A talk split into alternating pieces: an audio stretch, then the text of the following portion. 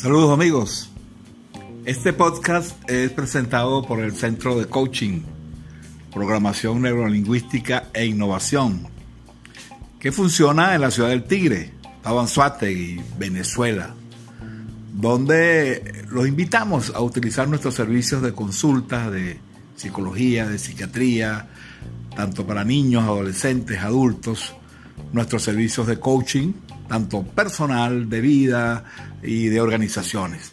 Y por supuesto nuestros diplomados, coaching con PNL, psicología positiva, mindfulness, coaching deportivo y una serie de cursos y talleres de desarrollo personal, autoestima y asertividad, manejo de conflictos, relaciones de pareja, eh, negociación y toma de decisiones, aprender a ser felices, entre muchos otros.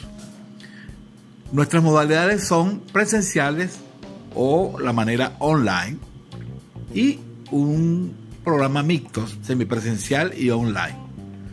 Para información, comunicarse con nosotros por nuestro correo davidnfigueroa.gmail.com David N, N de niño, Figueroa, y nuestros teléfonos, el 58, que es el código de Venezuela, el 0424-865-9776 y el 0426-382-1806. El Centro de Coaching PNL e Innovación. El arte de la excelencia, de la comunicación eficaz y del cambio.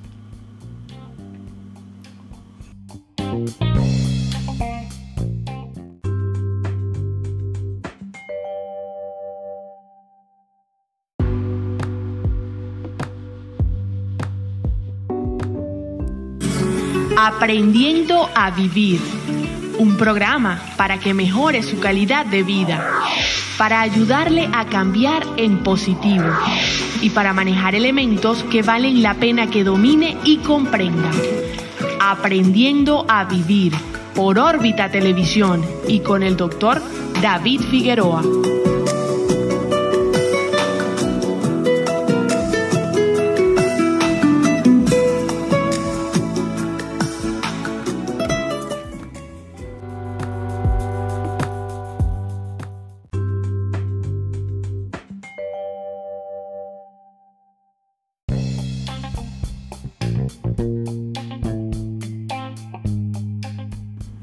Saludos amigos, les habla el doctor David Figueroa, médico psiquiatra. En este episodio vamos a hablar de una, vamos a hacer una introducción al tema del mindfulness o atención plena. Esta es una palabra inglesa muy conocida que eh, es una forma de meditación. La meditación es una práctica milenaria, pero esta, esta manera de hacer meditación, que en Occidente se llama mindfulness, no tiene nada que ver con cuestiones religiosas ni esotéricas, sino una manera de utilizarla para lograr una serie de, efectos importantes en, en, las personas. Es una atención intencional, enfocada a propósito, pues es decir, yo pongo atención a lo que yo quiero, al aquí y el ahora. Nosotros pensamos que que la atención, que es una función psíquica, nosotros la controlamos, pues. Decimos, yo atiendo lo que yo quiera. Y eso es una verdad media, porque no es cierto. El cerebro se distrae mucho, el cerebro va permanentemente recorriendo el pasado, el futuro. Estamos llenos de pensamientos, tanto de, de lo que nos sucedió como lo que nos va a suceder. Y muchas veces dejamos de atender al presente, ¿no? Relacionarnos de forma directa con lo que está ocurriendo en este momento, en el aquí y el ahora.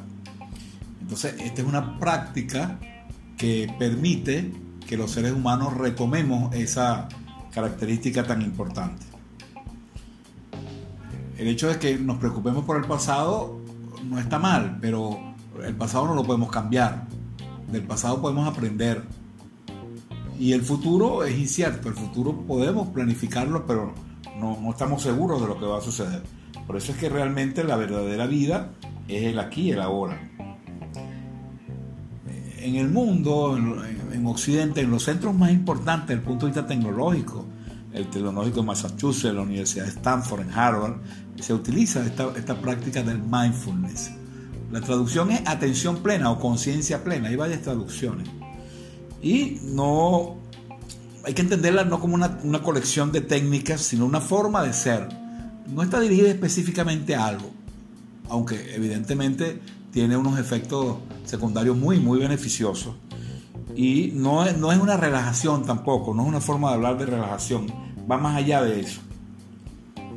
Y no, sí, no, no, no se utiliza para controlar los pensamientos. Está encuadrada dentro de lo que se llama una tercera ola, la tercera generación de terapias cognitivo-conductuales, que son una forma de terapia modernas y que nos permite, como les decía, tomar conciencia, no para cambiar los contenidos del pensamiento, no para cambiarlo, sino a, nos permite aceptar esos pensamientos, esas emociones y esas sensaciones. Eh, es como comprometerse con la acción en vez de luchar contra los pensamientos negativos y las emociones displacenteras. Ya en varios audios anteriores hemos hablado de la aceptación, hemos hablado del tener y el ser, que, que, ustedes pudiesen revisar para complementar esta información. Este es un tema muy amplio y por eso es que voy a hacer simplemente una, una introducción. Eh, eh, en el mindfulness uno hace como una conexión mente-cuerpo, ¿no? Una conexión mente-cuerpo que, que permite que uno uh, pueda eh, manejar situaciones complicadas sin usar el método tradicional de la rumiación, es decir, pensar, pensar, pensar o, la evitación, ¿no? La idea no es intentar eliminar, suprimir o alterar eh, los pensamientos, las emociones, este, porque ya como hemos dicho muchas veces, ese intento lo que hace es complicar la cosa el concepto de, de, mindfulness de un señor que se llama John Kabat-Zinn, que se reconoce pues como uno de los de las personas que introdujo ese concepto en Occidente, dice que, que el mindfulness no es más que el estado de conciencia que emerge cuando prestamos atención de manera intencionada al momento presente sin juzgar. Ya ustedes saben que cuando hablamos también del estrés, cuando estamos en situaciones complicadas, hay una activación del sistema nervioso autónomo, el sistema simpático, y luego se equilibra con el sistema parasimpático. Y se ha evaluado a través de la resonancia magnética funcional, de modernas tecnologías de estudio del cerebro, que eh, las personas que practican mindfulness, se se ha, hecho estudios con monjes budistas y con personas que tienen muchos años practicando mindfulness y se ha conseguido realmente importantes eh, elementos que, que, se ven en el cerebro pues, y lo que corrobora lo, lo, lo trascendente que, que, es esta técnica, aunque parezca, parezca una tontería. Eh, practicar el mindfulness es fácil, es sencillo, pero no es fácil, porque requiere cierto entrenamiento, cierta práctica, y no estamos acostumbrados a eso. Generalmente las personas que, que, practican mindfulness tienen una, una mayor actividad en la corteza prefrontal izquierda, que está relacionada con el afecto positivo y la regulación de las emociones, un engrosamiento de la corteza frontal que ayuda a la toma de decisiones, etc. Entonces, eh, la práctica regulada, continua, porque estas cosas no funcionan si uno lo hace una vez o lo hace aisladamente, es como un entrenamiento, es como cuando uno empieza a hacer actividad física, pero de una manera continua y, regular y sistemática. Pues.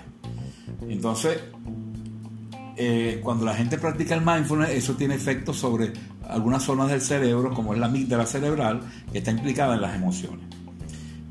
Eh, se describen ocho actitudes del mindfulness. Actitudes es decir, maneras de, de, cómo manejar esto, ¿no?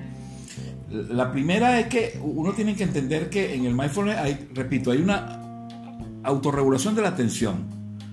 Yo, debo aprender a dirigir la atención al momento presente, a donde yo quiera. O sea, no es porque el cerebro se distrae, como ya dije, pero yo puedo decirle al cerebro que atienda lo que yo quiero que él atienda. Y esa atención implica adoptar una relación con esa experiencia, ¿no? Y caracterizada por una actitud, por eso se llaman las ocho actitudes del mindfulness actitud de curiosidad, de apertura, de aceptación, etc. La primera cosa es dejar de juzgar, ¿no? Eh, es decir, cuando uno está haciendo mindfulness, cuando está practicando, por supuesto, uno no va a estar practicando el mindfulness todo el día. Las 24 horas del día no se empieza poquito, pocos minutos y uno va como progresivamente aumentando. Eh, ahí no, no tienes que juzgar los pensamientos. Los pensamientos van a seguir llegando, las emociones, las sensaciones van a seguir llegando y la idea es no juzgarlos. ¿Verdad? Dejarlos pasar simplemente. Porque eh, si nos enganchamos con esas sensaciones, esos pensamientos, no lo logramos cambiar, ¿no? En vez de criticarte e interpretar estas cosas, dejarlo simplemente pasar. Y ellos se van agotando progresivamente. Por supuesto, después que uno termina de hacer sus ejercicios de mindfulness, uno se encarga de las cosas. Tampoco es que uno va a estar desconectado de las cosas importantes. Pero por lo menos unos minutos uno va a concentrarse en, eh, en, en algo específico y luego uno se encarga de las otras cosas. Entonces, hay que contemplar los, los, pensamientos, por ejemplo, como no fueran dañinos ni intencionados. Simplemente los observa y los deja pasar. Y esto tiene que ver con el concepto que hemos manejado mucho en los audios, que es la aceptación. Hay cosas que no podemos modificar. Aceptar no es resignarse.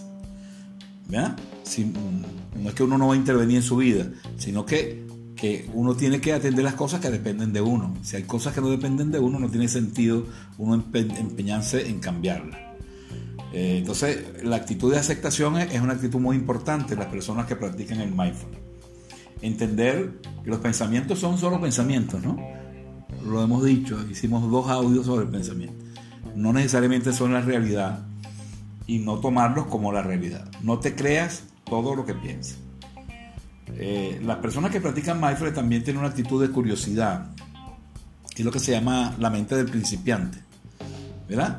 Eh, que cuando estemos haciendo algo lo hagamos con, esa, como los niños, ¿no? Que ellos le prestan mucha atención a las cosas, si están caminando por un paisaje lo ven con detenimiento, ven los árboles, eh, si están comiendo, comen con, con esa curiosidad, como que fuera la primera vez que nos ocurre eso hace que uno cultive mucho eh, eh, ese, elemento de la atención plena, ¿no? Prestar como curiosidad, como que uno está haciendo las cosas por primera vez. Es una actitud también de, las personas que practican mindfulness.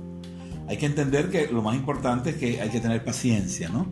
Estas cosas poco a poco uno las va manejando, las va desarrollando. Es, repito la palabra, es fácil pero no es sencillo porque requiere práctica, pero cuando yo les diga cuál es la técnica, eh, parece una tontería.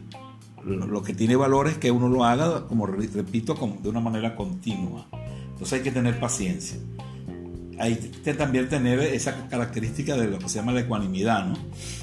el equilibrio, para facilitar la comprensión de, que estoy cambiando y, nos permite entender eh, que este cambio es progresivo, es lento. ¿no? Otra actitud del mindfulness es ceder, confianza y ceder. Permitir que las cosas sean tal cual son, sin necesidad de desapegarnos de lo que está presente. Y la confianza es la que nos ayuda a diferenciar nuestra propia experiencia de lo verdadero a lo falso. ¿no? Y, por supuesto, eh, meditar y respirar. La, el mindfulness, la meditación se puede hacer de muchísimas maneras. Yo simplemente voy a explicarle una, la más sencilla, pero esto es todo un tema. Como ya dije, esto es una breve introducción.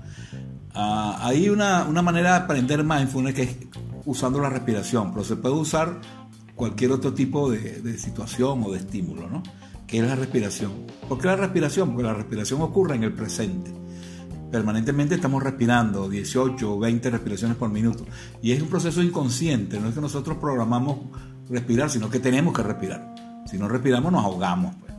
Entonces, si yo me concentro en la respiración, aprendo a concentrarme en la respiración, de alguna manera me estoy concentrando en el presente. Pero esto lo voy a hacer para, para aprender a concentrarme, no, no el hecho en sí, sino a través de la respiración yo aprendo a concentrarme para después concentrarme en lo que a mí me dé la gana, ¿no?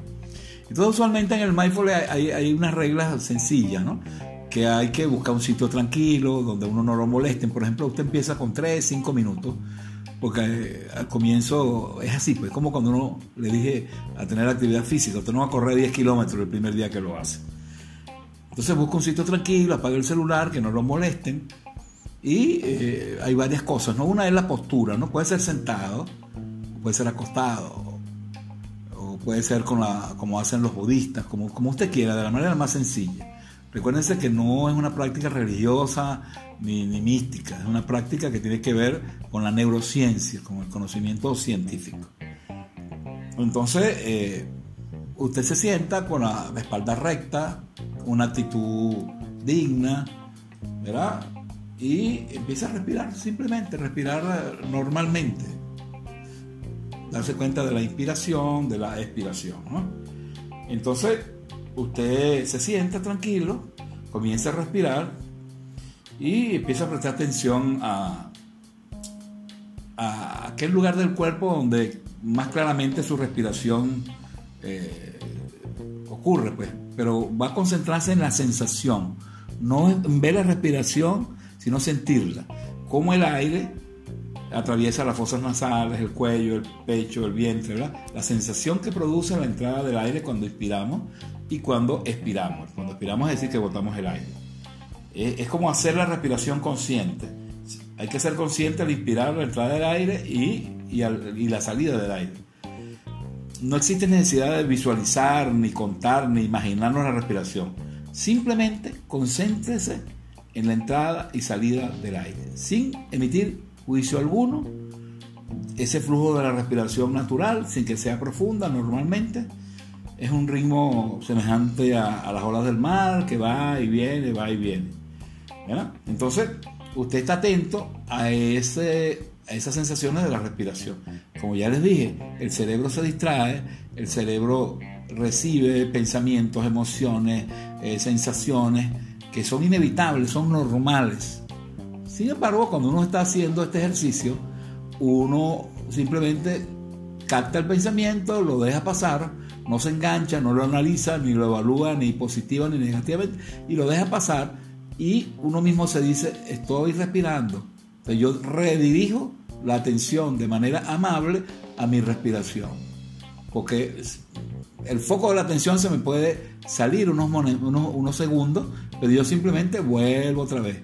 Eso hay que hacerlo varias veces, porque como le digo, uno está entrenando, está practicando, ¿no? Entonces, uno vuelve a, concentrarse en la respiración, respira de manera natural, sin alterar el ritmo de la respiración y se mantiene así unos minutos, unos 3, 5 minutos. Simplemente, fíjense, repito, la postura, un sitio tranquilo, postura recta, respira normalmente, se concentra en las sensaciones de la respiración y cuando vengan esos pensamientos, emociones, ruidos, sensaciones, simplemente déjenlos pasar. Déjenlos pasar sin molestarse y redirija nuevamente su atención a la, a la, respiración otra vez. Al principio esto parece como, como muy tonto, ¿no? Muy, muy, muy insignificante, pero es como, como todo, al comienzo. El comienzo puede ser un poquito fastidioso, incluso le da a uno cuando está empezando un poquito de estrés, pero luego uno va, uno va modificando eso y aumentando. Existen muchas, en Internet mucha información sobre el mindfulness. Existen aplicaciones para los celulares donde hay lo que se llaman meditaciones guiadas. Todas esas cosas usted puede utilizarlas, son útiles. Lo importante es que entienda la base teórica de esto, que es lo que yo he tratado de decir. Eh, hay que tratar de, aplicar la atención plena en las actividades cotidianas que uno hace. Por ejemplo, eh, cuando uno está comiendo, oye, me concentro en la comida. Me concentro en la comida, en los sabores, en los olores y trato de no distraerme con pensamientos del pasado ni, ni del futuro, ¿no?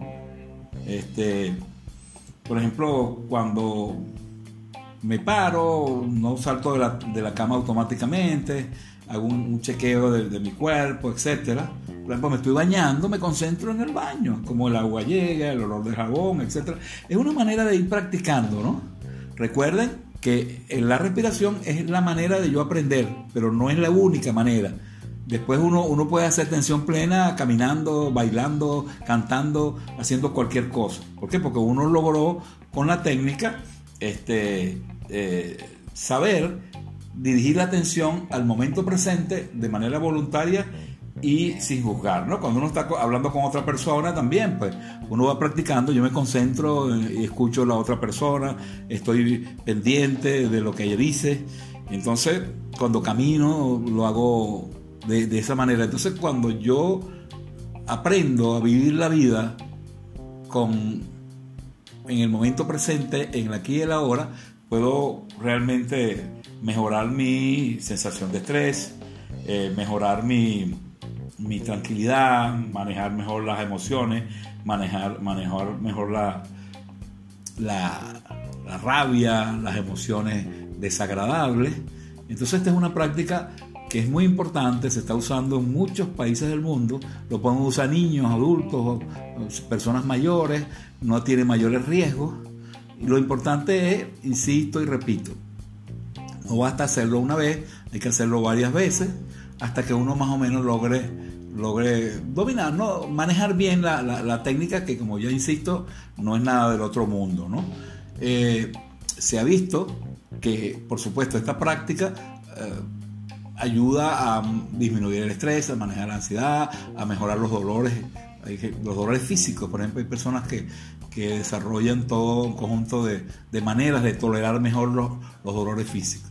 Entonces, el mindfulness es una herramienta, una herramienta excelente que se utiliza en muchas formas de terapia, sobre todo lo que hablamos de estas terapias novedosas, pero que es una práctica milenaria y que ha demostrado a través del tiempo su efectividad y su, su, positividad pues, para llevar una vida plena.